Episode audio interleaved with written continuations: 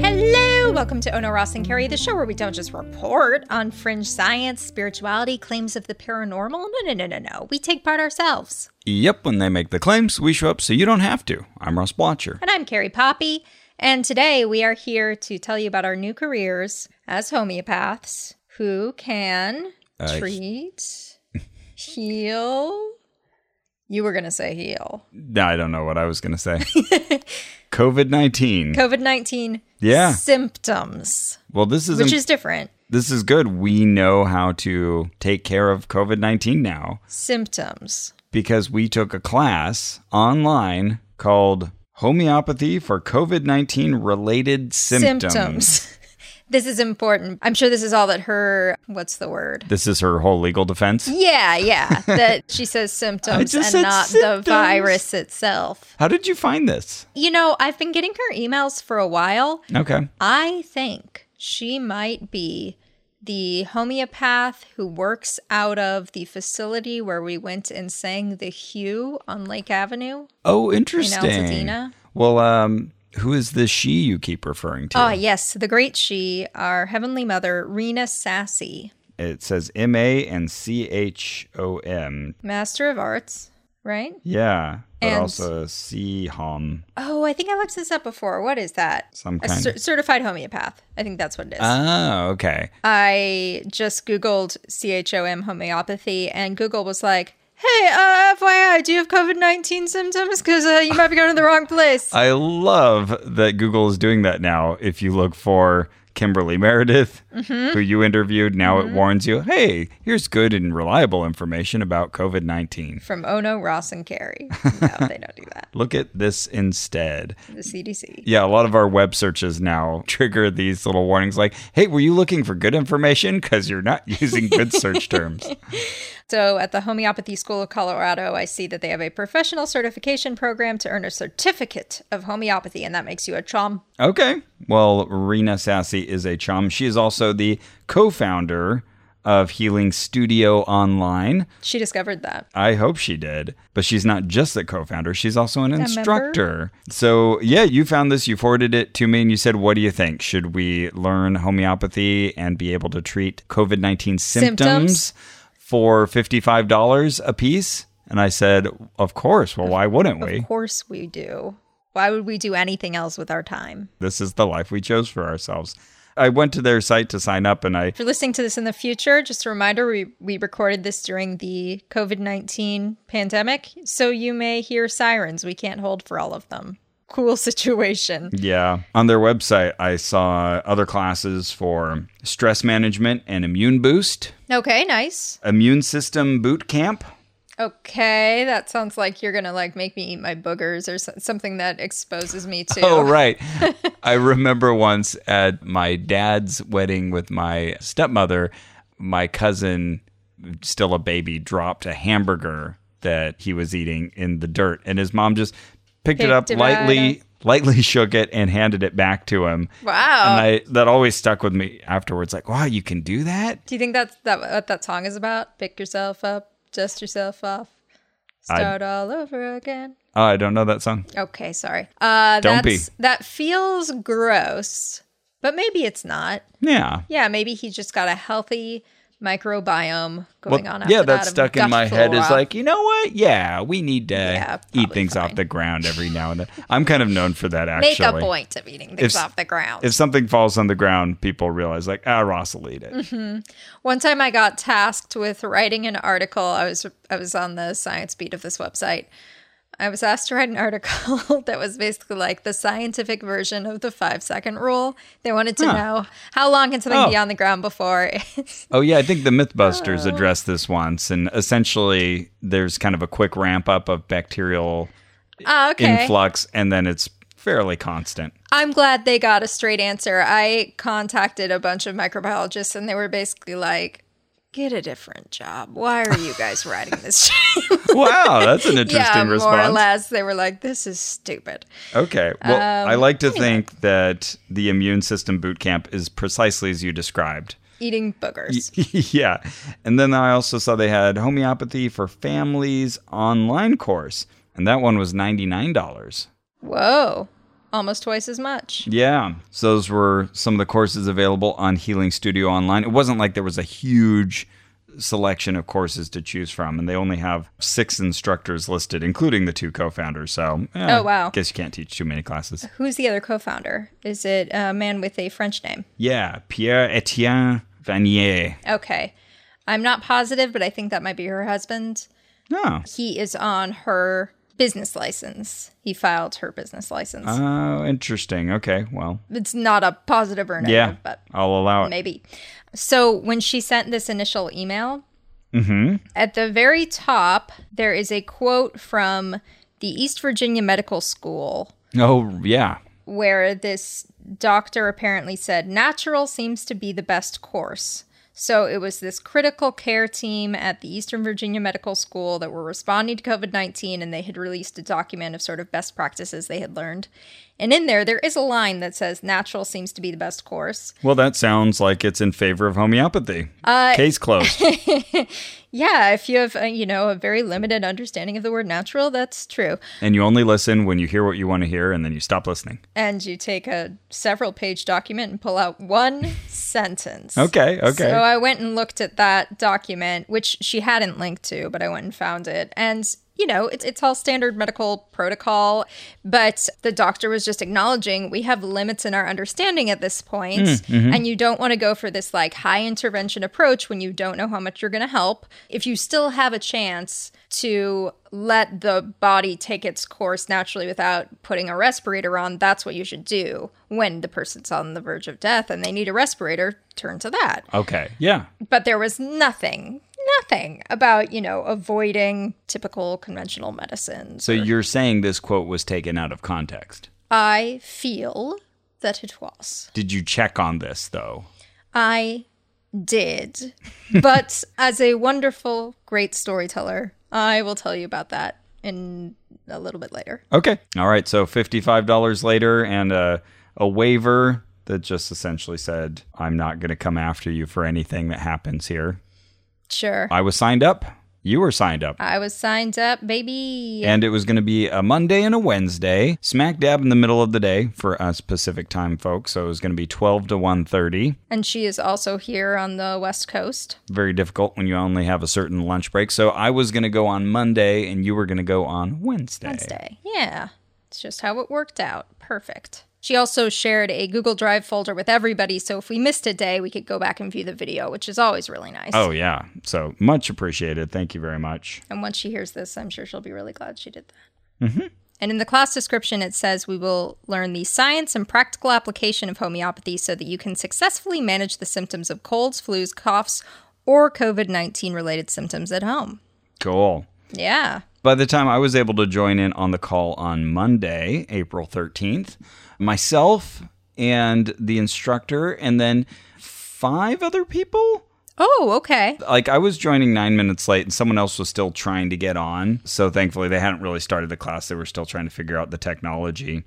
And one of them had the last name Sassy. So I was wondering, is that a ah. relative? Is that a relative? She was there on day two, and I asked that question. Oh, okay. I'll tell you. Hey, we'll find two. out. Okay. So, and then someone was just listed as iPhone. This was a Zoom meeting, and Mm. all of us had had our microphones muted. So, our way to interact was to write in the chat. Right. And I would say I was one of the most active chat participants. Nice. Most of us were just kind of watching along. Uh, so, yeah, a small group that had paid $55 per person for access to this. And one of the first things that was going on was just people sharing on the chat what they're thankful for. And that's Yeah, nice. that's nice. So uh, I inputted that I was thankful for all the time I get to be spending with my family and Ah. that I have work to do. That's a luxury right now. Oh, definitely. That's interesting because when I watched the video later, I was like, "Ooh, I wonder what Ross will say." And I thought maybe you weren't there yet 'cause she didn't say your name and what you were thankful for. Well, now you know. Now I know. So she started getting into what homeopathy is. And, you know, I'll say, I feel like I did learn a lot about what homeopathy teaches from this course that I didn't quite understand before. Sure. So, uh, already glad I did it. She clarified that homeopathy is a method into and of itself. It's, you know, it's separate from Chinese medicine, it's separate from Ayurvedic medicine, and a very different paradigm from allopathic medicine. Yeah. We've used that term before. That's just what we would call kind Conventional of est- established medicine. conventional medicine, right? Yeah. Seems like that word is not, it, it's weird. It's not necessarily poo pooing conventional medicine, but they are the only people who use it. So Right. it's one of those ding, ding, ding. As soon as someone says that, yeah. Yeah, you just know, oh, okay, you have a certain point of view where you heard this word. Right. When- it's a pretty uncommon word. when someone starts talking about irreducible complexity, Mm-hmm. like, oh, okay, all right, you have a certain vantage point on the evolution versus creationism versus intelligent design debate. Okay, I see where you're Mm-hmm. Oh, we're going to be talking about the bacterial flagellum already. Okay. yeah. Oh, hemoglobin evolution. Okay. uh, so, yeah, she said we're going to talk about the scientific principles of homeopathy. Okay. I'd love to hear them. And we should say we've done a couple episodes that involved homeopathy. And by a couple, I mean probably five, six. So we're not going to go too deep here, but go ahead and back up and listen to some prior episodes if you want more of a homeopathic deep dive. Yeah. And uh, so she had this presentation that she was running on her screen. It was a Prezi, if you've ever seen one of those before. So you kind of build this visual outline of all the topics that you're going to discuss, and they're all in these distinct bubbles. And then the website kind of zooms into a subtopic. It's fun, it's visual, and Yeah. I think uh, enhances memorization. So all good. It's a lot like clicking around a Google map. Yeah, that's right. And she was saying that it had been co opted from a presentation that had been that homeopathy for families, the $99 Ah, one. okay. And every now and then she would go to explain something in more depth and say, oh, shoot, I think I took that part out. She'd Mm, right, kind okay. of weeding it for this Ah, course. that's what she was mentioning. Okay. But you know, it looks nice. So you're zooming around all these little bubbles, and there's a smaller bubble floating, and then you you know jump over to that one, it gets bigger. Mm-hmm. I like it. Good. So, any discussion of homeopathy, of course, has to begin with the founder and maybe discoverer Some might say. of homeopathy, Samuel, Samuel Hahnemann, Hahnemann. a German fellow uh, in the late 1700s. He was the one who had been a physician, and rumor has it he was upset with some of the practices of the time, like bloodletting. And Mm-hmm. you know what? I who can blame him? Yeah. medicine was really touch and go in the 1700s. so he started developing his own system of homeopathy. And I guess he felt that it was in particular lacking in scientific principles, the existing medical paradigm. I just thought this was very funny. On her slide, she wrote his name and then lacking scientific principles. A Freudian slide. nah. But before she even went into him and his philosophy behind homeopathy, she made this claim that's just, I don't even know how I would look this up. She said that in the time of the Spanish flu, that 30% of deaths were people who had been treated allopathically, mm-hmm. so by the medical establishment. And, you know, that Spanish flu of 1918 just killed millions of people. It was a horrific pandemic. Mm-hmm. But she said that for people who were treated homeopathically, only 1% died. Well, guess you figured out where we could find that Oh. information. Good. You you found the source of that? I did. So I paused it. I enlarged the screen. I found the source. I found that source. Boy, it took some time. But okay, she is referencing a real thing that happened. I'll give her that. okay. So, according to the tiny print on the slide, the House of Commons, obviously this happened in the UK, hmm. the House of Commons requested a report comparing the two treatments, homeopathic and allopathic, if you will. Okay. But then suppressed the results when homeopathy came out on top, saying including homeopathy would skew the results. And then that was hmm. presented as like a conspiracy. Okay. Now, now my hypothesis here is maybe you had a lot more people who were treated by hmm. conventional medicine and maybe a very small sample size treated by homeopathy. Very interesting theory. Yeah, I wrote down in my notes before I went to check, I said, I don't see in this graph the number of people in homeopathy group versus allopathic That group. might be relevant information. or how far along in their disease the people were, or if anyone belonged in both groups. Like if you got homeopathy and Yeah. then got really sick and went to get Yeah. real medicine and then died because you were really sick by then. okay, yeah. Okay, so all the graphs appeared to be taken from wholehealthnow.com. That Sounds had like a legitimate source. right. They had actually mentioned their source, though. So it was an article by a homeopath by Michael Emmans Dean in the Journal of the Royal Society of Medicine. He did sort of a historical write up on what happened. And so, indeed, according to their source, the allopathic figures included over 20,000 patients, while the homeopathic figures account for 568. wow. Okay. So, uh, yeah. Which and- is a, a decent in size. Mm-hmm, Mm-hmm. But if you're talking about getting an average, the 19,000 plus is going to be far more useful pool of data. Totally. And then all of the data was basically self reported, and mm. the homeopathic centers were never actually visited by the city, the person who went around and made sure you were doing everything right. Okay. The city, that guy. So no oversight. Yep. So it is true that they reported Okay. that death rate. So if true, very impressive. Mm-hmm. But If these self reported statistics on a much smaller sample size are accurate, then that's something. okay. All right. Well, thanks for looking that up. You're welcome. We'll leave it to you, the listener, to determine whether that was honest reporting a hundred years ago. but I could easily imagine the homeopath saying, "Uh oh, okay, these you know five or six people died under our tutelage while they were here. We have to admit those were deaths. But those other people, they went off home." They Right. died. We never saw. We didn't follow up. We don't know. or they went to the freaking hospital down the street and got counted in their numbers.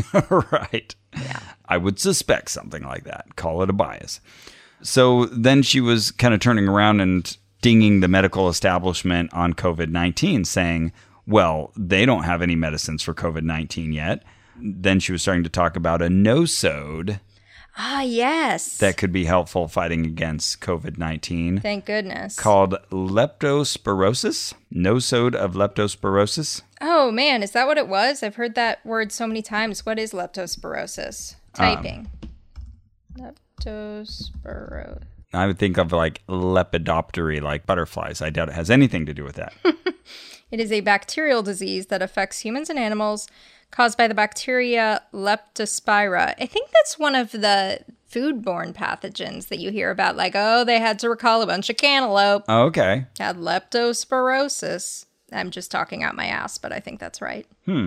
She did link to a NIH PubMed article. When I go there, it gives me a warning. COVID 19 is an emerging, rapidly evolving situation. Get the latest public health information from the CDC and research from the NIH. But yes, there was a large scale application of highly diluted bacteria for leptospirosis epidemic control. Ah, yes, I did look at this. Conclusions The homeoprophylactic approach was associated with a large reduction of disease incidence and control of the epidemic.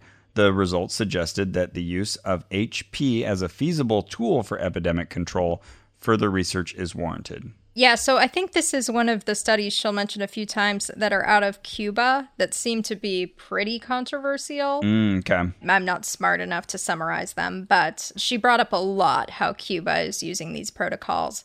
And as I was going around trying to make heads or tails Hmm. of that, I kept seeing scientists I know and respect saying, well, okay, but Cu- Okay. Cuba has a habit. Cuba's got a habit Uh-huh. um, of sort of tr- treating people with natural medicines and claiming success when the data's not all there. Okay. Um, but I don't know. I'm So, uh, so this is from 2010. It looks like the studies were done in Cuba in 2007. So this is not from COVID 19, but it's for managing a different mm. situation. All right. So it's one data point that does sound promising, but it is one data point. Sure. And a no-sode, by the way, is basically homeopathy's claim to a vaccine. So the idea is that they dilute the actual pathogen down to a really tiny amount and then give you that, and then your body learns how to react to that pathogen. Now we do which is so similar to the idea of a vaccine. right. We have a version of this that works and we call them vaccines.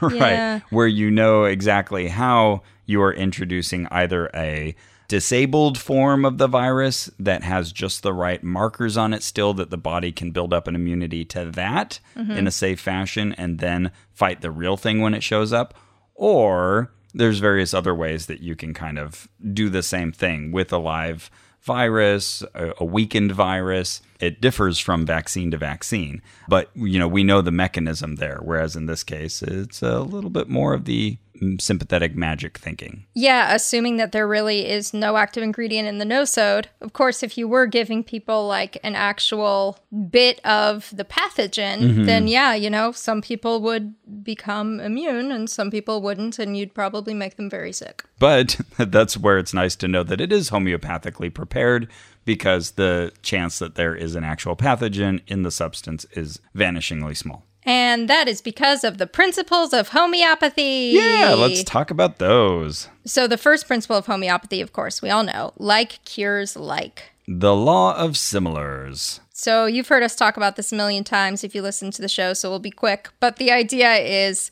in a healthy person, a certain substance might make you sick. That mm-hmm. same substance is going to make you better if you're ill. Mm-hmm. So, in a very small amount. Right, in a tiny, tiny amount. So if my arm has swelled up to high heaven and it hurts to touch and it's bright, bright red, Ross might say, I know just the thing to do. I'm going to take snake venom mm-hmm. and I'm going to dilute it a bajillion times until there's basically none left in the water in which I diluted it. And I'm mm-hmm. going to inject that into your arm because like cures like. That all sounds eminently reasonable. Mm-hmm. This was Samuel Hahnemann's big innovation to claim that like cures like, and that you could somehow, by diluting this substance, make it affect this system, which we'll kind of describe in more detail. So that's one of the laws here. And here, this is where we talk about laws versus theories. Sometimes mm. you just say something is a law, and that doesn't make it any more reliable. But she pointed out another law that lies behind homeopathy, and that is the law of dynamis. Mm-hmm. Which basically means you have an energy body. So it's this vital force that animates the human body. There's been many terms for that, like the elan vital. It seems like every kind of spiritual philosophy has its own name for that. The chi, you know, mm, the- mm-hmm. there's many different terms for essentially a life force. It's, it's sort of like dark matter, I guess, except not as well backed up by scientific observation, but it's sort of a placeholder in that sense where it's like, well, we know there's this thing that makes people live. Let's call it the life force and we'll figure out how to measure it later. I don't know anything about dark matter, but I'm now going to assume it's the human soul. Oh no. Thank you, Ross. I got a tiny bit of information and I'm Wait, running come back, Carrie. No, no, come back, come back. I didn't communicate that well. oh, by, by the way, as she was describing the law of similars, she had a very interesting example. She said, it's kind of like Ritalin. It's exactly like Ritalin, yeah. So No, it's not. I don't know as much about this as you do, so maybe you can uh, kind of address this. But essentially, she was saying, first of all, Ritalin is very dangerous. I don't recommend it for children. That's what she said. But then she hastened to kind of unpack her metaphor, and she said that Ritalin does all the same things that a person with ADHD is already experiencing. Mm-hmm. So they have the hyperactive focus. And she was asking us to kind of contribute these different aspects racing heart, and maybe weight loss, sort of a nervous energy. And she said, Well, that's exactly what Ritalin does. And they give it to the person. And she said, and do you know, does anybody know what Ritalin is? What's it? Ritalin is methamphetamine, it's speed. uh, so they are chemically similar, but I mean, there are a lot of prescription medicines that you could take recreationally and fuck yourself up. that doesn't mean anything. And also, yeah, dosage matters. Where you got it matters. If you make it out of cold medicine from the street, yeah, yeah, a lot more dangerous than uh, taking Ritalin from your doctor. She's so close to a good idea here, you mm, know? Mm-hmm. Like uh, homeopathy, every time I think about it, I'm like, okay, uh, uh, you just missed the part that this all has to be before you get infected. Mm. Because it is true if you encounter something and give your immune system time to practice with it, it mm-hmm. gets better at it, like practicing anything. Like we were just saying, the idea of a vaccine, is vaccine. very similar. right, right. And the law of similars tells us you should get vaccinated. yeah, it should, right? So she gives this Ritalin example, and then on her slide next to the Ritalin was a big onion. Uh-huh. And I was like, ooh, yeah, which would I rather have, Ritalin or an onion? Oh, yeah, great example. But she's telling us all this, and then is like, but anyway, don't take Ritalin. I was like, well, you can't. you- You're speaking out of both parts of your mouth. You can't be like, this is a perfect example of what I'm describing. Don't take it. Oh, yeah, good point. Yeah. Well, I guess because they haven't prepared the Ritalin homeopathically. If they had, It would be as strong or stronger. yeah, uh, that that would be interesting if you made a homeopathic preparation of Ritalin. You could do that. You could. But she recommended for the exact same symptoms, it's all about the symptoms, to give someone onion. And that is if you see a homeopathic remedy that is titled Allium cepa, C E P A. Yeah. That is using onion that has been diluted, diluted, diluted. Uh, she asks us kind of that leading question: What happens to you if if you have an onion, you know, and you slice it? Uh, crying, yeah, you know, your eyes water, and and that's very similar to what we're talking about with the ADHD. So we use that. Yeah, Wh- well, what? she. I kind of know where she was going with this. She quickly mentioned hay fever. I think ADHD and allergies are often comorbid. Oh. So maybe that's where she was getting at, or maybe I am drawing together things uh, for her benefit that she did not mean to. Hey, okay, well that makes more sense the way you say it. I should teach this. And then she unpacked the law of dynamis about the vital force. And she said, and this was all corroborated by Albert Einstein when he discovered E equals mc squared. See, all energy is matter. Let's get him on the phone. That's, all, that's all we had to do to establish that, yes, there is a life force that animates us. I thought that was quite the bit of prestidigitation. I noticed she was also talking about disease and she kept enunciating it dis-ease. Yeah. I like it actually. That's kind of fun because I mean that's where the term comes from. I'm not feeling at ease, yeah. Totally. Dis-ease. and the and the doctor is there to tell you at ease, soldier. Mm-hmm. Oh, it hurts when you do that? Don't do that. um, so then she showed us the hierarchy of dis-ease, and it is a triangle, a pyramid, if you will. yeah, very much like the Maslow's hierarchy of needs. If you think of like your basic needs at the bottom, you need food, you need shelter, and then as you get higher, you need respect and community, and then as you get even higher, you you can get to your self attainment, self fucking, whatever it actualization. Yeah. Whereas on this pyramid, at the bottom, you have the physical. Physical, Then you work your way up to emotional. okay, and then the next rung is mental, Mental. and at the very cap of the pyramid, Spiritual. spiritual. And so your disease starts in your energetic body. Right. And and so homeopathy, and this was this was kind of new to me. I didn't really understand it. Homeopathy, rather than addressing the physical body, they're looking at what is your spiritual body that we just proved with Einstein. What is it lacking? Let's address that.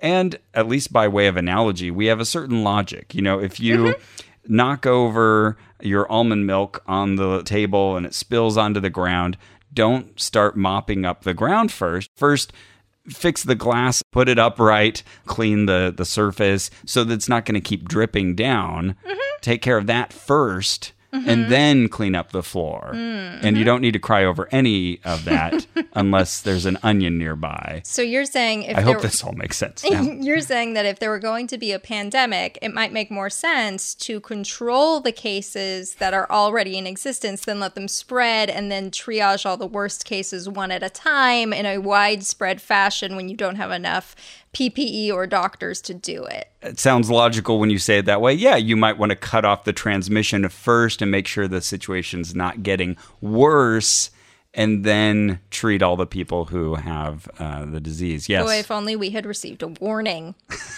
um, Yeah, no, that makes sense as long as you have the cause right. Exactly. So if that is true, if disease really starts with the energetic body, then yeah, that makes sense to to try to suss out what that energetic cause is and address it. And that's that's how they're looking at this. Mm-hmm. Then it gets confusing. This is how it always is, right? At first, you're like, you know what? Okay, okay. I, I'm feeling you. Oh, now you're giving me examples, and nope, nope, this doesn't work. So she says they start in the energetic body, which mm-hmm. suggests to me starting somewhere around the spiritual level. Yeah. But she said the more physical the symptoms, the more superficial the disturbance. I guess there's some sort of handshake that's happening here between the physical and the energetic body, Mm-hmm. and that you can have these very minor, easily treatable things that are just more physical. Mm-hmm. Right. They're just kind of surface level, so they Right. they might be easier to treat, but they're not as important. And it's the deeper, more significant energetic things that you really need to focus on. I know. Okay. But if it starts in the energetic body, Yes. then a superficial disturbance would have to still be in the energetic body. I think I see what you're saying now. So my thought is that if you're seeing that kind of surface level manifestation, it's the tip of the iceberg that's pointing to something ah. more significant. That's how I was understanding Oh, her. interesting. So I bet both of these explanations work for her. Whatever is convenient at the moment, maybe. But yeah, my understanding was, oh, sure, we can put a band aid on that, but let's really focus on the Okay. deeper energetic Okay. issue. I'm sure one of these or both of these are correct, even though they're in opposition. But the important uh, concept about homeopathy here, again, this was kind of new to me, and I and I like that she clarified it as such, is that homeopathy is not about diagnosis. Right. Uh, so they're just they're not interested in finding out what caused it or giving it a name of a disease. They're all about identifying symptoms and treating those symptoms. Right. And there's kind of a system for saying, okay, what is the symptom? And then which of these little preparations are known to treat that? Which for me at least feels inconsistent. The most important thing for you to know is that we figured out the origin of the disease. It's your energy body. Now, we don't believe in figuring out the origin of diseases, uh-huh. just their symptoms. Yeah, I guess it's not so much about naming it or giving it like a title, Yeah. like, oh, you're experiencing this. Uh-huh. It's like, oh, you have a little cocktail of fever and sweatiness, and we're going to treat all those eh, kind of differently. And we have this huge cocktail or potential cocktail of different homeopathic remedies, and each one is supposed to handle different things. And so, individualization was another key Yeah. uh, concept here. So, so you, Carrie, are sniffling in front of me, and you're kind of red and flush. Oh, Carrie just got really sick all of a sudden. so then I start looking through my pharmacopoeia here and saying, okay, well, I have this thing that actually, oh, this treats both flush and the feverish part. And so if you were maybe flush and clammy, uh, then I might choose a different one that kind of intersects with those better. And even on this particular intersection that is Carrie, there might be six or seven different things that kind of are in that neighborhood. So maybe I grab a couple of them or one of them that I trust and know well. Right. Good? We good? Does that all make sense? Oh, yeah, no, it makes perfect sense. Oh, she did differentiate here between chronic disease and acute disease. Right. Uh, this felt like just her stalling for time, defining something that I should think everybody would understand. Well, it was, I think, mostly to say that we, the people in this room, can start right away with treating acute diseases. Hmm. But it's the chronic stuff that you do want to send someone to a trained homeopath Okay. to deal with. And she said, But I encourage you to start doing this right away, meaning treating acute disease. And she said, whether it's COVID 19 or not, because the more practice you get, the more successful you are becoming as that lay homeopath. Okay, again, that makes sense. Mm-hmm. You know, as long as we assume these basic principles. Yeah, okay, that's logical. Well, Carrie, Yes, I'm. I'm enjoying this class that we're in. Me too. That God, I hope nothing takes me away from it. well, having learned that like cures like, Okay, I'm listening. I'm wondering about the theory that fun begets fun.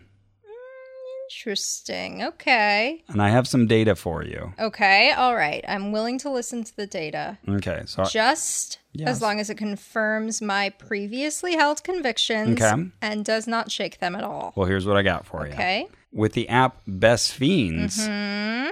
you can have a whole barrel of fun on your phone. Oh, I completely believe this. This fits in with my pre existing beliefs, so I'm ready to hear more. Okay. Hey, awesome. I play this game and I can tell you a lot of things about it, Carrie. First Yeah. of all, doesn't require an internet connection. That is nice. I mean, once you've downloaded it, it's a free Sure. download. You get it on your phone, but then you can play uh, on the subway or in a subterranean bunker. Okay. You never know where you'll find yourself. Kimmy Schmidt could play this game. I'll watch Kimmy Schmidt sometime after I watch Breaking Bad. Breaking Bad's more important. Okay. Well, anyways, Best Fiends is it's a puzzle game, but it's okay, I like puzzles. so you're you're solving a puzzle with each level, but you're also getting achievements. You're adding new characters. You're Okay. leveling them up. Nice. There's there's a lot of pieces to this, and so as you level up, you gain more powers. You gain new characters. They gain special powers. You can solve more difficult puzzles, and it's really fun. And does your strategy evolve as you've been playing this? so long? Yeah, because there will be new obstacles, new things that you need to incorporate. So, you know, sometimes you're clearing logs, or sometimes you're helping little uh, chick eggs get to the bottom of the screen. Yeah. And uh, over time, you get these new things that behave in new ways. So you're like, oh, how do I deal with this one that changes all the colors around it? So you're like the little god of this world. You know, if you're drunk on power like that, sure. But yeah, I, I guess you are. So it's fun. It's colorful. You got pretty cool graphics. Even they've got like some animated shorts that go with it. Pretty high quality. It has nice bright colors. Uh, it reminds me of Goof Troop. Oh yeah, Yeah. yeah, totally. I could see that. Yeah, I'm well into the 800s now, and the levels that is. So Mm-hmm. uh, I'll play it while I'm kind of sitting and watching a movie, or uh, you know, if I just need a little break away from everything else. This is And there's cute little characters. Do you get more as you play, or Yeah. have they all been the same? I've got a bunch. You know, it's funny. You'll get to certain levels, and it'll say, "It'll say you can you can unlock this if you've already collected, say, twelve characters and gotten them all to level fifteen. And I always have already passed those requirements because I've got a lot. See, look at this. Here's here's my uh, green characters. Yeah, and then here's my red characters. Wow. Yeah, here's my purple, Purple characters. characters. There's wow. Rue's one of my favorites, and of course, Bam. He's probably Oh, he's cute. He's my all-time best epic fiend. But then there's my yellow. See, I'm only missing two yellow characters. My goodness. But see, look at that. I've been busy. Yeah. No wonder Best Fiends has over a hundred million downloads and tons of five star reviews. Clearly, Best Fiends is a must play. They have thousands of levels already. They have new levels, events, and characters added every month, and it's hours of fun right at your fingertips. And you can even play offline. With over 100 million downloads and tons of five-star reviews, Best Fiends is a must-play. So download Best Fiends free on the Apple App Store or Google Play. That's friends without the R. Best Fiends! Some other important points she made about homeopathy is that symptoms really are our friends. Mm-hmm. We should see them that way. Like, oh, this is helping me as a signpost that's going to tell me how to get to the root of the problem, wherever Yeah. it is on the energetic level. And also that the approach should be holistic. So we're looking at three different aspects of the person their mental, their emotional, and their physical selves, and not just the physical, you know, as the industrialized medicine uh, establishment wants you to Right, objectify a person. right. Okay, so how does homeopathy get made? So you take that substance, that like cures like substance. Mm-hmm. So in my example, that was snake venom. Yes, and it's usually a mineral, animal, or plant, which Yes. doesn't leave too many options. That's correct. Well, I guess it be a leaves fungus? water, which is what you end up with. okay. Yeah. So you take that substance, you put it in what's called the mother tincture. So this is your first vial of homeopathic medicine. I don't know why I The like this term, but mother tincture. Yeah, okay. It's like the mother of bread or whatever. um, and you take that and you take one drop out of that jar and you put it in a that one drop you put in a new jar full of mm-hmm. water. And then you succuss. This is very important. You shake the dickens out of it. Now let's discuss succuss. Okay. because this is a term I don't think I've ever encountered outside of the world of homeopathy. Oh, that's a good point. Yeah, I'm gonna look up. I bet. Okay, if I look up succussion, bet you anything, Google will be like, "Do you mean the show Succession?" Oh. let's see. Okay. Or it might say, if you're looking for information about COVID 19, please refer to the CDC. Did you mean Succession? Oh, hey, okay. All right. Fun. Oh, interesting. Succussion is used in uh, gastroenterology because of succussion splash, which is a sloshing sound heard through the stethoscope during sudden movement of the patient on abdominal auscultation. Hey. It reflects the presence of gas and fluid in an obstructed organ. Okay. Well, there you go. Multiple uses of the term succussion. So, uh, this was also kind of news for me because I've always pictured when someone's preparing one of these remedies, and her picture made it look like this too, that you have like a Voss water jar Oh, uh huh. bottle or something like that that you know is filled with water and then you drop one drop of this substance into that and you shake it up Yeah. and then you take one drop of that and you put it into another similar cylinder of water and or alcohol, yeah. but what she was saying was that it's one drop combined with 99 drops of pure alcohol Oh, okay. and that's a 1C preparation. So C, mm. kind of like the Roman numeral for 100. And then you shake that up. And it seems like usually, she didn't get into the number of shakes, but it seems like usually there will be sort of a set number, like you shake it 14 times. Right. That is a successful succussion. Um, and then you do succeeding successful succussions. yeah, and then you secede from the experiment. It's too successful. so then the second, the 2C process is taking one drop from that first, one in a 100 drops, and putting it in the second collection of 99 drops of pure alcohol. You shake that. You take one drop from that, put it in the next 99 drops of alcohol. This sounds very time consuming. Yes. And so my question was on the chat, hey, uh, what about water? What, how much water is in there? I, I always pictured this with water. And so she said, oh, you know what? Actually, they try to minimize water. And if they have to use water, you know, they'll only go up to 30% water. So I guess an additional 30 something drops of water. I don't know. I don't. That, none of this seemed like the scale I was picturing. I was Yeah. picturing a much larger. yeah, yeah, you're right. Uh, yeah, and having 1% of the original mother be the substance. Because you know it's Yeah. harder to shake a tiny amount of something. Yeah, definitely. and a hundred drops just doesn't sound that much to me. Yeah. So, anyways, interesting. Uh, that changed my mental image of what was going on, and she clarified that normally places that are preparing these they have machines that do this. Right. And I've always wondered. I, I would actually love to visit a homeopathy facility. Oh, yeah. If anyone knows about one that's within reach of me, I would love to just see the process. Yeah, And me too. Do they actually put all that effort into creating the homeopathic preparation? You I- know, we should ask Santa Monica Homeopathic Pharmacy. If we can get a tour of the factory. Yeah, or like where where it is. Mm-hmm. Where do you actually get these things? Yeah. Yeah, that's our local homeopathic pharmacy. We live in LA.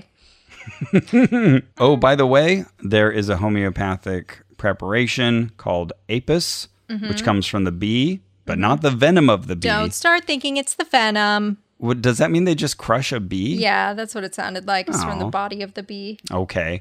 Well, Rude. Rena said you might want to consider that for COVID nineteen. so we're already might. we're already getting a, a tip here. I was picturing as she's explaining the dilution process and she's like, you know, really laying out the basics of homeopathy. I got this little, I don't know, butterflies in my stomach thinking, what if there's just one person on this call who's never heard this and is like, wait, this can't be right? Because I remember the first time I heard about homeopathy. Yeah? It was a James Randi video. Oh right. And I thought, You're yeah, misrepresenting this, this. this can't be right. And That's a straw man. They no one would say that. I think I also, to my credit, like knew that no, there are some things labeled homeopathic that are just herbal, and that's true. Unfortunately, that's a mislabeling problem. Mm, true mm-hmm. homeopathy doesn't have anything in it. But obviously, Randi was right about true homeopathy. And then I went on a James Randi YouTube hole, and here I am today. One thing leads to another. a succession of James Randi videos, and you succumbed to the message. So true. So then someone asked what became maybe my favorite question of the day. Okay. They said, okay, well, what do you do if you know that you want a certain potency, but you can only find Yeah. a different one at the at your local homeopathic pharmacy? Which is a good question. So, what if they've gone to all the trouble to create a 200C and all you have is a 30C, but you're pretty sure you need a 100C? What do you do? Well, she says, we are going to talk about that later, but basically, it would be very hard for you to do this on your own to make your own succussion. So, the general rule of thumb is whatever amount or remedy you have, even if it is the wrong remedy, go ahead and give it. Mm-hmm. Give them anything. Yeah, I guess the energy body will respect that the thought is what counts. I think, you know, I think that's right. I think it is literally the thought So this that counts here. so this might be the third law, the law of the thought is what counts. yeah. Oh, man. Yeah. The law of it's the thought that counts. Yeah, that's what placebo is. Placebo. It's the thought that counts. Even if you tell somebody that it's placebo. Yep. No, Still pretty powerful. Uh, the- a lot of power in a gesture. So you're right. That kind of gave up the ruse. I don't know, yeah, but for sure. yeah, don't try to like take that sugar pill. We'll kind of get to that, but don't you know crush it up and try to don't try to dilute it in some more water and do your own succussions. Ah, that's a lot Though, of work. Though if you did, same thing would happen. Yeah. Oh, and we'll get to another aspect that really bothers me in this. Uh, uh, but okay. Can't wait. So, okay, we were talking about sugar pills. So, Yes. just to skip to the uh, punchline here, so people have the right frame of mind. So, you do all those things. You you you dilute it a bajillion times. You finally come up with a substance that has zero amount of the original the original medicine. Right. You take that, this final pure alcohol water concentration, mm-hmm. you pull a little bit out of that and you put them in literal sugar pills. Yeah. And I asked her later, this does come up. I said, So what are these pellets made out of? And she said, uh, lactose or sucrose, Fancy sugar. names for sugar. Yeah. Yeah. Um, but also, it's important that you know that after 12C, s- it becomes Yes. Pure energy. There are no more molecules of the original substance left. So you've taken this drop of the original substance, you've put it into just, you know, to recap for those at home, you've put it into a solution of 99 drops of pure alcohol. Maybe you've added some water to help preserve the alcohol, not too much apparently. You've shaken it. Okay, you take one drop out of there, you put it in the next bottle. You do that again. You take it out next bottle. You do this 12 times.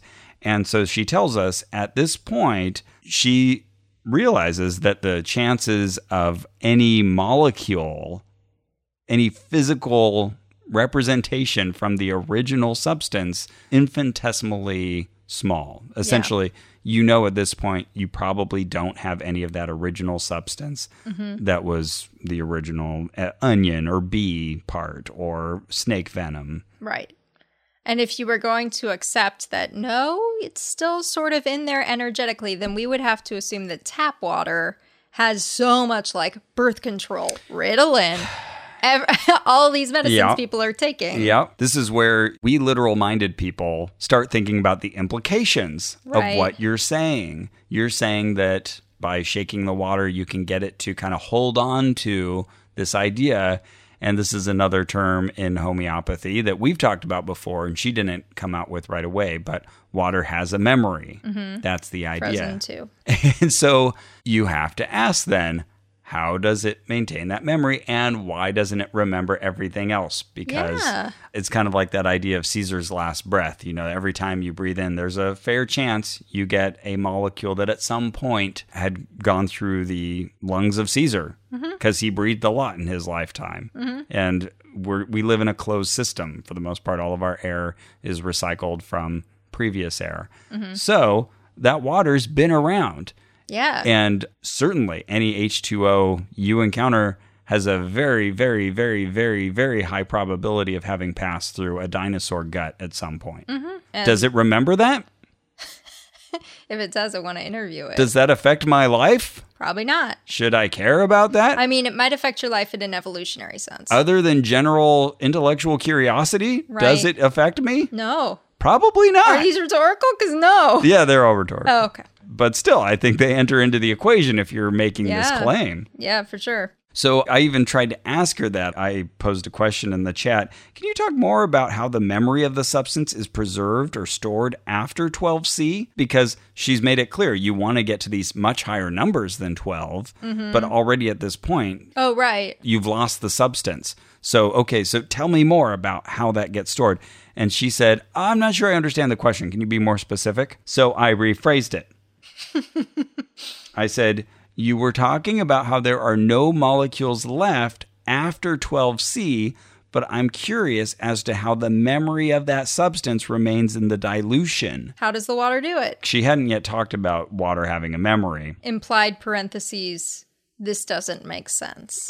right. Certainly not to me. And it took her a long time to, to get to that answer, but uh, she just sort of restated it. It was like, oh, well, you know, it's, it's energetically there. right. So you've taken over having a physical representation, and now you have an energetic representation of that original substance. But what about all the other things that were floating around in that water? That they, they do recommend using distilled water, mm-hmm. boiled water. You know, they're trying to get fairly pure water, but any water you find that you can get your hands on has other things in it. And boiling doesn't even do that much for things like lead. Doesn't it make the lead content worse? Oh, interesting, because that's heavy and it doesn't get boiled out, so it becomes technically more concentrated. Mm-hmm. Okay. yeah. So, again, to my mind, there's not a good explanation, but I guess the important principle of homeopathy is that we have made that handshake from physical now to energetic. And by continuing to dilute, we are only enhancing the energetic potency. Okay. Well, those are certainly words a person can say. Yeah. Okay. And here's where we get to something that I misunderstood and Carrie had to set me straight on because she keeps using this term potency. Oh, right. And so Well, who can blame you? The way she's using it is very counterintuitive. Yeah, I thought potency referred to like the physical scale, and then energy was on the other end of the scale. So you could either be more potent or more mm. energetic. But no, no, no Which no, would no. make sense with the way we've been talking about right. this. But yeah, think of everything as an inversion here. So as the substance gets smaller, It is more potent it is more potent. because the energy is stronger. Y- yes. Yes. And I remember as she was saying this, she was kind of twirling her hair and looking off to the side. she does twirl her hair a lot. and she explained that very important to this whole theory is Avogadro's number. yeah, well, she had it written wrong on the slide. Mm-hmm. And Avraga, I'm looking at it. Avogadro. Avril Lavigne. Avril And an avocado. Avril Lavigne's number. Oh yeah, with an avocado. If they had a baby, it would be Avogadro's number. Uh, so yeah, Avogadro's number is a way of kind of knowing from the mass of a substance how many molecules are in a mole of a substance. Uh, so it's a constant, uh, six point zero two two times ten to the twenty third, Don't look at me. something like that. I don't know. My mom's allergic to avocado, so I didn't up with a lot of it. Let's make sure I don't get that wrong. Well, that's truncated a bit, 6.022, and it trails on. But yes, times 10 to the 23rd power. So that helps you do that math. That's an important number to have. But she was saying essentially because we know that number using a little bit of actual empirical science, we can know something about how much substance we would expect in a certain volume. And they realize then that that means after a certain point you just you don't have that substance in there anymore in a homeopathic preparation. We dip our toe into the world of evidence and science when we feel it serves us, and then we pull that foot right back out. yeah when it serves us uh, we love it. That's good science She also said, I loved this. She said, and because this is energy, it's not so easily understood in terms of physics, right? I was like, that's one of the primary things physics studies. ah yeah hmm is energy. But she said it's it's more understood in terms of nanophysics and nanomedicine. D- okay tell me more. Oh that's it? Okay. So you just added the word nano. If you wanted to use einstein to equate matter and energy then you have to accept that energy is part of the realm mm-hmm. of physics, but you are using energy in a very different way and using his use of energy, which is the accepted one, to subsidize your idiosyncratic definition of energy. it would be funny to just ask her like what kind of scientist was einstein Let's see what happens Right, right. Yeah, he wasn't a metaphysicist. One of my biggest frustrations during the 2016 debates was I just wanted someone to ask Trump, like, what's the capital of Michigan? Just like Yeah. something super, like, a school child might know, a full grown adult might not know, but you should know if you are a politician. Where do you find Kansas City? right. yeah, right. Kansas. Because I think it would just be a fucking shit show. Part of it. I've fantasized about asking him on television, explain the significance of Easter. Oh, you know, yeah. or I just like Yeah. basic Bible questions. Totally. Because I don't think he'd know him. Oh, there's no way. There's no way. Yeah, name. Mr. 2 Corinthians. like, just tell me one thing Jesus said. Mm-hmm. Yeah. I would love to hear his answer. It would probably be like, do unto others as you would have them do unto you. Something like that. You, you I, accept- will, I would accept that. Okay, all right. Yeah. But I imagine it would be the Lord helps those who help themselves. Oh, right. Or something One like something that sounds right, like adjacent to the Bible, but not actually Mm-hmm. in it. Or like some very weird summary, like, will you do to Bill what Jane wants because Jane wants to be treated like Bill? yeah, right. okay, I think I know where this is headed. Hmm. You might have heard something that sounded like it once Right. when you were walking past Norman Peale's right. presentation or ask him like, "Oh, what is your favorite miracle that Jesus performed?" I just bet he'd be flummoxed like. My own birth. Yeah, uh, you know the water, how he moved. The, he was so powerful with water. He was great with water. I mean, And you know, people say I'm great with water. you're right. They say, you put the memory in water. the The answer would swirl back to him. Anyways, Anyway, another thing she clarified for us here was that sometimes when you're looking at a homeopathic preparation, it'll say 30C or mm-hmm. 100C, but sometimes it'll say X. all right. and that's a different scale. So mm-hmm. also with the Roman numerals, it just means 10, 10. which means it seems like X is sort of like the lazier man's approach to homeopathy. That's when you only have nine drops of the pure alcohol to one drop of the substance. And then you shake that up. And then, which seems that's ridiculous. That's so little, but you're only doing these multiples of 10 rather than multiples of 100. And so much higher numbers, I guess a 2X would be the same as 1C.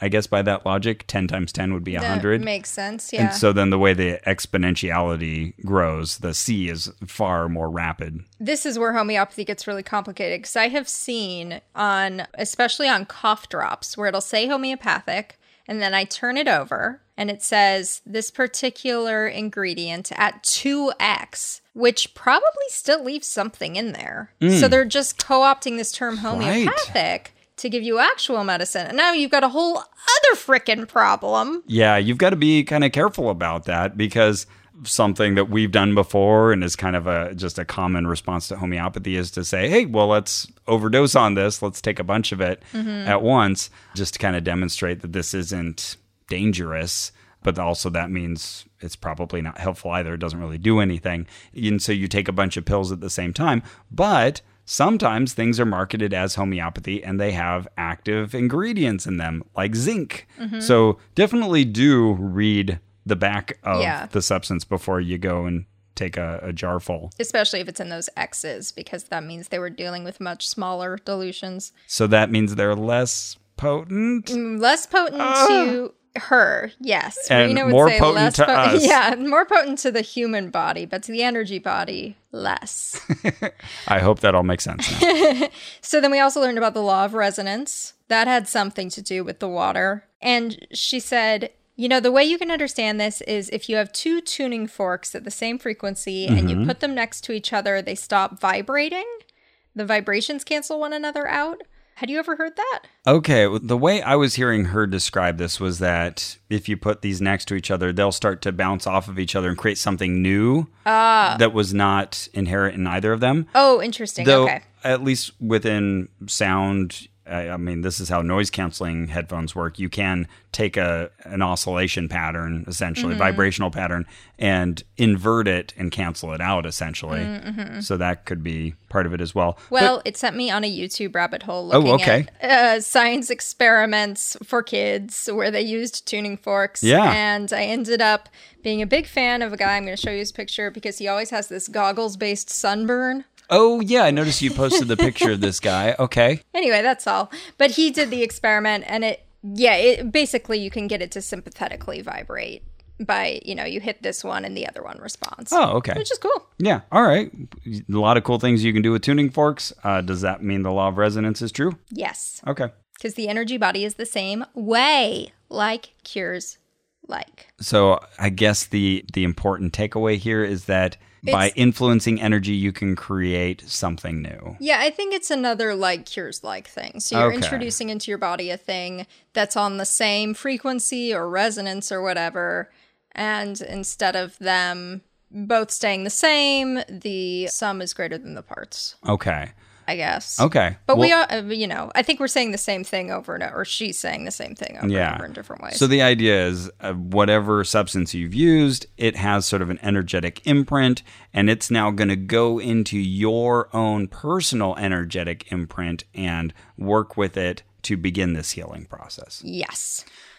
so, some people will have mild symptoms, other people will have more severe symptoms of the same illness. And she said if you have more intense symptoms, if you're on the verge of collapse or have already collapsed, mm-hmm. go with higher potencies, meaning higher dilutions. No, go to a doctor, please. because you need to get to that energy body. Yeah, can you imagine someone's like collapsing in front of you? You're like, hold on, I have a hundred C's of onion. Though, wait a second. So that means you would need, if it was, oh, you go for higher potency in that case. Okay. Uh-huh. Oh, goodness.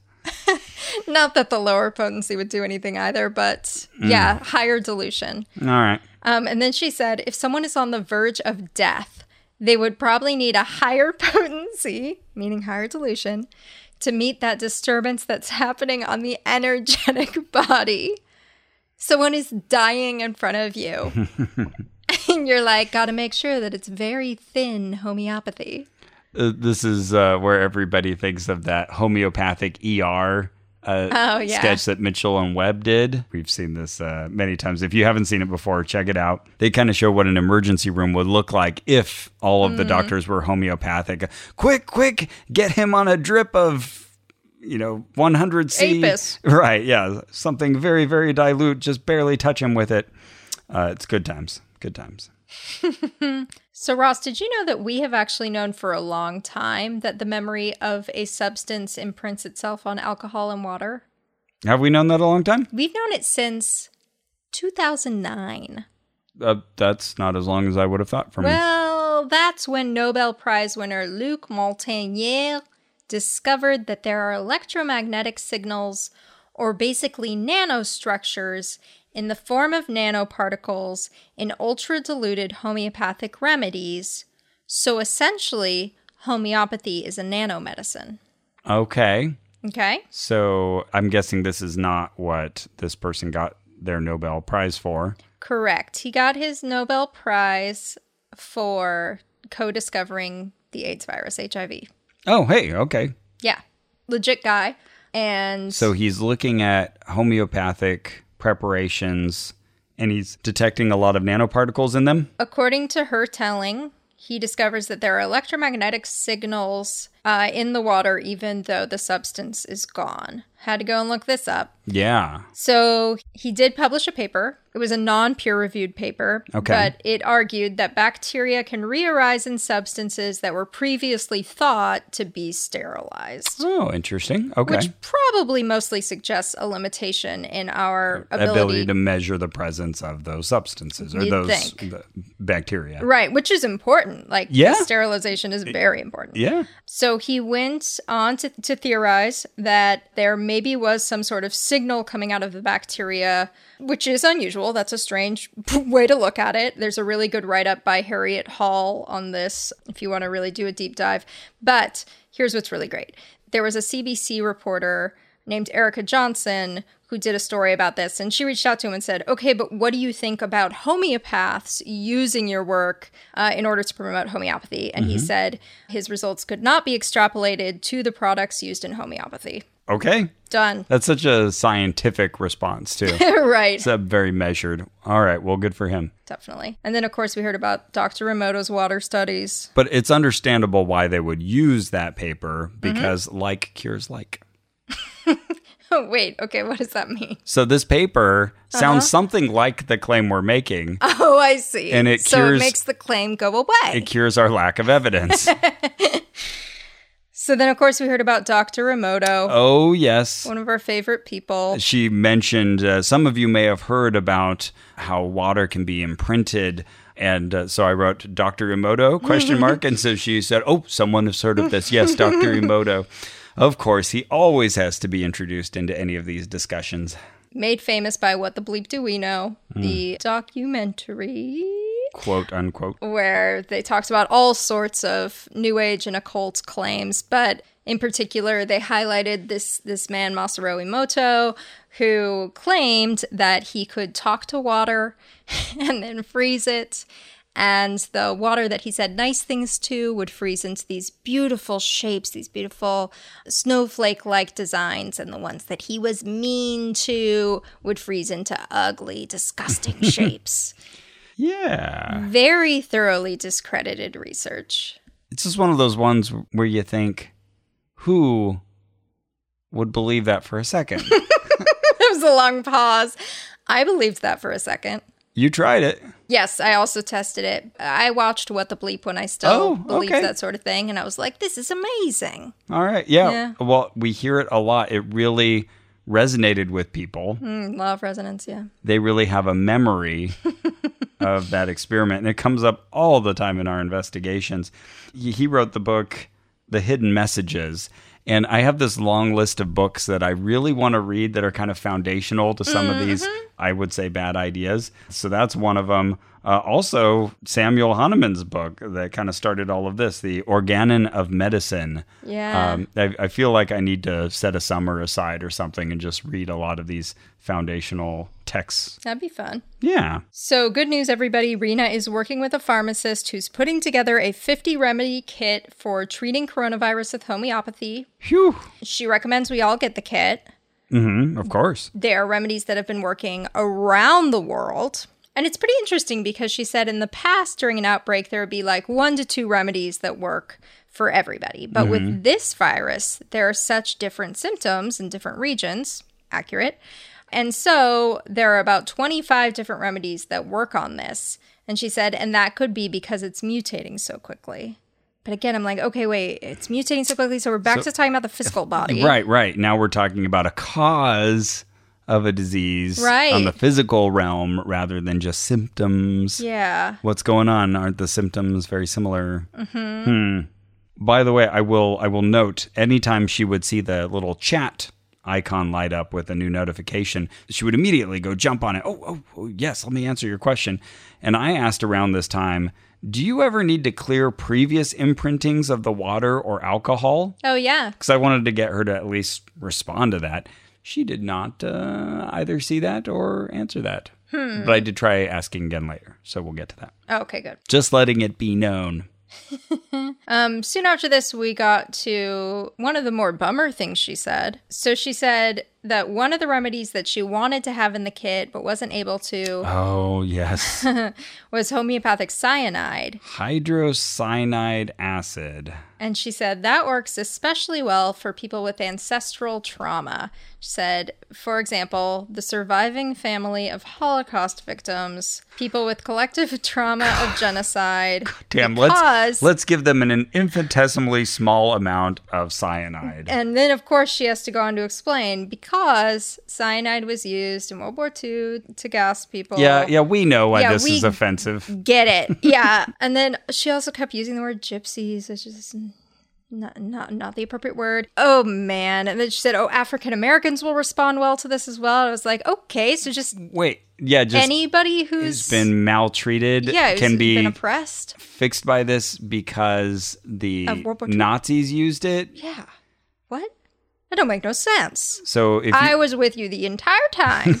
if you're feeling put upon as a homosexual, then yes, this cyanide oh, right. is yeah. also or for woman. you, Yeah. Should I be taking it? right? But I guess it's a similar energy. But she made it very clear that not everybody can make this. But she said, if you reach out to me, I have a provider, the INE Organics. They can make this preparation. She knows a guy. So let me know on the side, and I'll get you some side cyanide. Yeah, I really wanted the the nosode, but it seemed like you had to like meet with her, like become a patient officially to get the nosode. Complicated. She wanted to know you could handle it. Mm-hmm. Ah, yeah, that was. Um, I don't like that.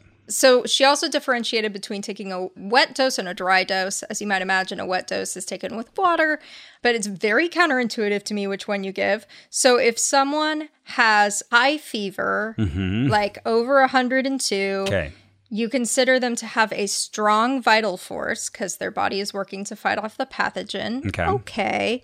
So them, you give a dry dose, you force them to swallow it without water. Oh, yeah, that is counterintuitive. Right? It seems like the person who's really hot, feverish, would be like water. Yeah, and then has like a really sticky mouth, and you don't want them to choke on anything. Right. It would help it get down. Get down, get down with it. But if a person has a weak vital force, so example, no fever, feeling fine, you're going to want to water dose that. okay. So, I mean, should I just be water dosing you right now because nothing's happening? I guess so. I don't know. yeah. So you can take that capsule or that sugar pill and just put it in a bunch of water, which seems like an additional succussion Yeah, process, but whatever. yeah. Well, she also said that you can like you can take this kit and make your own homeopathy forever by just putting in water. Okay, yes, that's the thing that annoys me. so the rest of this is fine. I, I accept it. But the idea that you can make your homeopathic preparation, let's say you're running low, well, just take a drop of that and put it in a new container of water, and then you're good to go for another 10 years or whatever. Yeah, that's what she said. Why do we then have a homeopathic industry? Uh huh.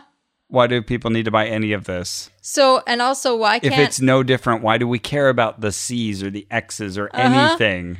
And how about I put it in a cup of water and I take that and I pour it in the ocean. Now everybody's got it. End of homeopathy. Don't need it anymore. By the same logic, right? Yeah. Right? Flush it down the toilet. You've helped the whole world. Oh. It don't make no sense. Speaking of things that don't make sense, okay, so she was talking about how to store your homeopathy. And she said you want to keep it in a cool, dry place, keep it away from phones, keep, Oh, right. keep it away from Wi Fi routers. That's important. any radiation, you know, just try to protect it as best as you can. And I'm thinking, oh, come on, cosmic radiation at every moment is Mm-hmm. interpenetrating this water of yours or the sugar pills from every direction. Yeah. It's a futile effort to protect it from that. She was also saying, don't leave it out in the car or the sun. Because all of these things, if you get it exposed to too many of uh, these factors, the heat, the sun, what have you, it will antidote, Antidote. it Yeah. antidote. So she said, "Oh yeah, I, I have this backpack and I keep a first aid kit." Oh, she kept saying first aid kit. Don't call it a first aid kit because when I hear that someone has a first aid kit, I think that they're going to have some antiseptic, A tourniquet, right? A, a band aid or 2 Mm-hmm. uh, some gauze. snake bite kit. some maybe some aspirin or something, and you've got a bunch of homeopathy in your backpack that you walk around with all the time. Uh, but she said, "Oh yeah, I've accidentally left it out in the car, and then come back, and oh, it's antidoted. I have to get rid of it all and start over again." But she also said going through an x ray is supposed to antidote it, but she's had to do that a number of times at the airport and they still work. And then she said, and trust me, I try to take it out and walk through with it, but they won't let me. And I'm picturing her like, no, no, no, you don't understand. It's it's homeopathic. It's my homeopathic medicine. I need. Yeah, lady. Yeah, yeah, yeah. Put it on through. So then I asked later on, how can you tell if something's been antidoted? What if somebody Yeah. hit it with a hair dryer when you weren't Yeah. looking? Because hair A dirty motor held at your head. That's essentially what a hair dryer is. Uh-huh. And it's been antidoted. She said, Oh, okay. Well, usually I would say the easiest way to tell is to use it. And if it doesn't work, it's been antidoted. oh. Hmm. So if your homeopathic preparation is not even meeting your standards for efficacy, then you could say, Oh, probably got antidoted at some point. But she said she will also often use a pendulum and Yes. kind of swing it over and ask it, "Oh, are you, how are you doing?" Ho- mm-hmm. homeopathic remedy, and it will then either nod yes or no. That's where you really tip your hat to the fact that, oh, you really are dealing with like some pretty outside the bounds of evidence stuff. Are you feeling you've gotten your $55 worth yet? Nah, you know, because we aren't talking that much about COVID 19 yet. Oh, good point. All right, well, let's keep going. So let's. So she gave us a little preview of what we were going to talk about on Wednesday. She said we're going to talk about prevention. Okay, sounds good. And then she said it would really help for herd immunity for all of us to just go ahead and contract this disease because there are ways to get it without being symptomatic. So she said it would be the best thing in the world if all of us just went out right now and just got COVID 19. Just mm-hmm. do it, get it over with. but don't get any symptoms. So she obviously knows part of the information, which is that you can carry it without being symptomatic. She seems to think we have control over who's going to be symptomatic. Therein lies the issue, ma'am. It would not be the best thing ever because, yes, everybody would then have COVID 19.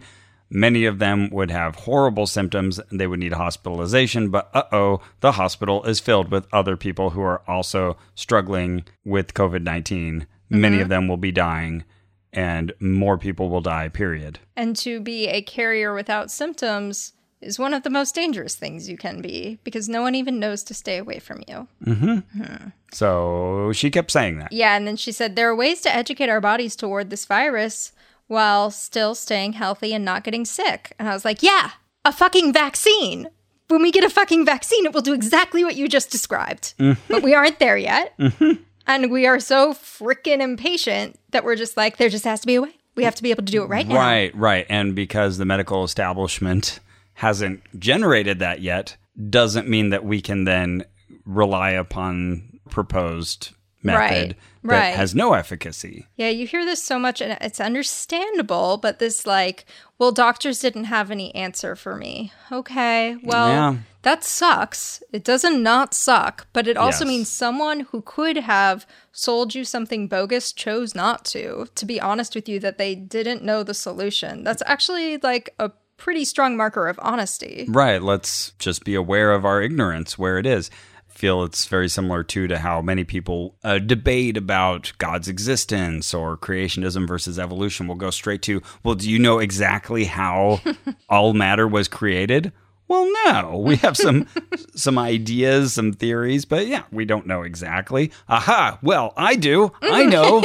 like, well, you're very confident, but that doesn't Right. mean that this answer that's been passed down for generations from someone who knew next to nothing in a pre-scientific era Right. doesn't mean that that is now all of a sudden the best answer because you're more sure of it. You say you know. I disagree with that too. yeah. Yeah. Ah. Oh, also, you know, you asked that question about clearing imprintings on water or alcohol. Yes. So she did say that distilled water is best. Mm-hmm. She said you can boil or filter your water, but she specifically said do not get Dasani. Oh, right. that is not healthy water. Because that's made by what the Coca-Cola company Yeah, or Pepsi, maybe, one of those. yeah. yeah. Um, but Fiji water, that Pretty is good. that's great. That's great for detox. pretty, pretty Okay. good. So random. This class has been brought to you by Fiji Water. oh, another way, by the way, uh, I feel like I really need to warn everybody. You can also antidote your homeopathy by exposing it to essential oil, Oh yes. which is essentially the opposite of homeopathy. It is Oh, right. very highly. some might say Potent. potent, but of course you'd be using that wrong. Uh-huh. Okay, and then she also said that one of the ways that conventional medicine and homeopathy disagree is that conventional medicine views all viruses and bacteria as evil things we should never interact with. And while homeopathy acknowledges that there are 80 billion bacteria already alive inside of us. How and- did you learn that homeopathy? Right. and 80 billion viruses already live inside us. A no, not correct about the viruses. Uh, we, we you do have a viral load, but it's not that. But regardless, science is very aware that we need bacteria, that friendly bacteria are critical to survival, and that a lot of our DNA was made by viruses. No one's in the dark about this in organized science. Yeah, that is not the message of science. In fact, I'm reading a really cool book right now called "I Contain Multitudes." oh, cute. the microbes within us. Yeah, that's a great use of that uh, that quote. I think is a Whitman, Whitman? quote. Yeah. um, by Ed Yong. And it's, it's all about how bacteria have gotten a really bad rap. It talks in a very even handed way about both the good and bad bacteria. But yeah, the vast multitude are essential to our living. We could not live without bacteria. So yeah, I don't I don't know what point she thought she was making there. The mass of your body is about half bacteria. That's right. Pretty wild. Uh, so someone did say, okay, so you know you've been talking about like the nosodes and how introducing this into your body allows it to prepare for when it encounters the actual virus. So is it a little like a vaccination? Wrong good question. question. Boy, she just. ugh. I uh, I don't want to say yes to that, and I don't want to say no to that. Let me turn my webcam on. And then she turns on her webcam and she's like rubbing her forehead and she's like stressed out. She's like, oh, I don't know. Well, okay, it's it's not the same as vaccines because it's a different medical paradigm. In homeopathy, we believe the energy body is the thing being attacked by the virus. But in conventional medicine, they think sickness is in the physical body. So, so they put stuff in the vaccine like, you know, heavy metals and aluminum and DNA from other animal species because they want to agitate the immune system and create an allergic response from the immune system. Very few words in that statement are so. yeah, I, I never knew that. huh. Uh, every now and then she would drop in some substance and say, oh, people have been using that with coronavirus. Uh, Clearly, she has just dozens that she thinks have been really successful. Why aren't they getting rid of this pandemic then? Like, why is this, if this is so effective, why are these homeopathic doctors not getting out there and letting people get into businesses, but screening them in advance and giving them Bryonia, which is working for, I couldn't tell if she said 15 or 50% of people with coronavirus, but, you know, Oh, whoa, I missed that. Cool. some significant percentage. Uh, another thing that she told us about homeopathy and just how to use it is to not just use it once and then shift and pivot and try something different. Give it time. Sometimes, you know, the first time it won't fully work with your energetic body, but, you know, try a second and a third and even a fourth dose. so your friend collapses in front of you. yeah. Give it time. And it still collapsed. Doesn't seem like it's working. Try a fourth dose. and you know she talked a little bit about how long to wait between doses you know don't don't don't do it too often but yeah essentially if at first it doesn't succuss try try again If at first it doesn't work, deny the situation to yourself. discard that data point. She also told us that distilled vodka is good for homeopathic preparations and storing you know whatever energetic signature it is. And she said that alcohol really is kind of the best medium because it lasts forever. It never goes bad. Oh, right. I, I mean, everything goes bad eventually, right? nope never. Hmm. Interesting. and and then we got to the end of the actually i think i had to go to another meeting. We were already nine minutes past so my note stopped around here somewhere and i pointed out hey sorry i gotta i gotta run but uh thanks for all the fish and uh, she said oh that's right we're okay yeah we should wrap up but uh, there was evening and there was morning the first day of the class And I would tune into the video the next day. But on Wednesday, yeah it was just me and her and two other people. awkward Tiny group. Wow. Okay. So half. Interesting. So, you know, people invested $55 presumably to take this course. Mm-hmm. I just had obligations. I couldn't be there. But yeah, But wow. yeah, a little bit of attrition. But she was also putting all of the materials in a Google folder. So It's- it's possible people were like, yeah, I can get it later. That's true. And in fact, I'll give her credit for that, for doing a really good job of following up with all the materials, making Yeah. sure everything's freely available. Well, $55 available. so, you know, kudos for that. So yeah, next time we'll we'll get to the meat of COVID-19 response with homeopathy. These two non meat eaters will get to the meat. It might be vegan meat. Yeah, it should be. Well, that's it for our show. Our theme music is by Brian Keith Dalton. Our administrative manager is Ian Kramer. Our editor is Victor Figueroa. You can follow us on social media. Did you know that?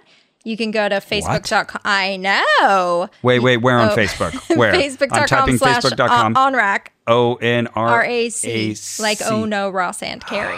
That's Oh, what that is. Oh my goodness, that makes sense. Okay. I always wondered why you said that. Okay. Oh, look at all this. There's pictures. Yeah. There's posts. Videos. Oh, conversations. Look at that. Oh, other people I can connect with. Yeah. Mm-hmm. This is all great. good. You never told me this was here. yeah, I've been doing this the whole time and I've been signing on as your name and posting things. Yeah. Thanks for doing that. No problem. And then there's uh, Twitter, of course. Find our Twitter at Ono Podcast. Oh, and by the way, also we have a YouTube, and I did finally put up the David John Oates episode fully in reverse. So you have two and a half hours to listen to of nonsense and try to pick out words. We have a YouTube, and Carrie made a YouTube. Mm-hmm. It's always one of Made a YouTube. Did I say that? No, you just Okay. Ah. said we have a YouTube, and it made me think of people I've known who, you know, in their 70s have said, like, oh, I saw a YouTube the other day. I like when people say we're making a viral video. Yeah. yeah. Well, that's a lot of confidence. And very often people will use the verb see in relation to our show. Oh, I saw your Ah, show sure. recently. I saw watched you- it. I watched your podcast. Mm-hmm. Good. Thanks for watching, everybody. Now I'm picturing everyone like holding their phones up to their faces the whole time. Don't want to look away. Something good's gonna happen Yeah, now. yeah. now I feel like I've let them down. The logo's staying steady, but something's going to happen. You can support us if you like this, if you want us to keep making this podcast, consider becoming a member at Maximum Fun at maximumfun.org slash join or slash donate. We're going to have some really fun incentives coming up with our Max Fun Drive. But Yeah. you can even join now if, if you are able and you want to help us out. Then later on, you'll find out what goodies you just earned. Or support us by embroidering a pillow, sending it to your mom, and the mm-hmm. pillow says, Hey mom, how are you? I'm sorry I haven't called very much, but I think you'd really like this podcast called Ono Ross and Carrie. Love you so much, signed, and then your name. Oh, I would love it so much if someone did that. Send us a picture. I mean, not to not to give you a project, but if you do it, you will make my day. Or leave us a positive review on iTunes. That's another way to support us. That if will you're also like pretty fucking lazy. Warm the cockles of my heart. I'll be like, "Where's my fucking pillow?" no, it's not true. And remember, What have we got? RTA, broken arm, suspected internal injuries, severe contusions to the head. Gonna need to move fast. Put me a solution of Arnica montana. Stat. Strength? One part in a million. You sure? It looks serious. You're right. We need to strengthen the dose. One part in ten million. On it, Doctor. Here you've got a tricky one. Nothing we can't handle. Get me some wolfsbane, also known as monk's hood, in here, and a whole tray of flower remedies. Whoa, your chakras are fading. You're gonna need some crystals. Nurse, fetch me some purple tinted quartz. Damn it, you're right. Make that aquamarine quartz. Good call.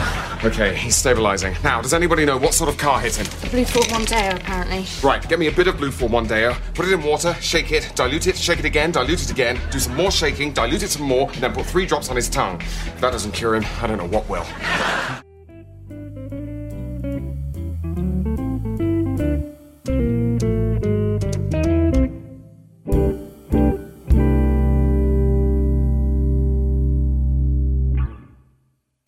Hi, I'm Jackie Kashian, Hi, I'm Laurie Kilmartin. and we have a podcast called The Jackie and Laurie Show. Who are you, Laurie Kilmartin? Oh my God, so much pressure. Uh, uh, Sam, a stand up. I've been doing stand up since 1987. Uh, I'm a writer for Conan. I've written a couple books, have a couple CDs out, have a special out. Who are you, Jackie? Well, I too am a stand up comic since 1984, and uh, I do the road like a maniac and uh, don't have a cool writing job, but I have four albums out, working on a new album. We talk about stand up, we talk about uh, all the different parts of stand up comedy. So that's the Jackie and Laurie Show, and you should subscribe on Maximum Fun if you want to hear that. and I would encourage you not to. MaximumFun.org. Comedy and culture. Artist owned, Audience supported.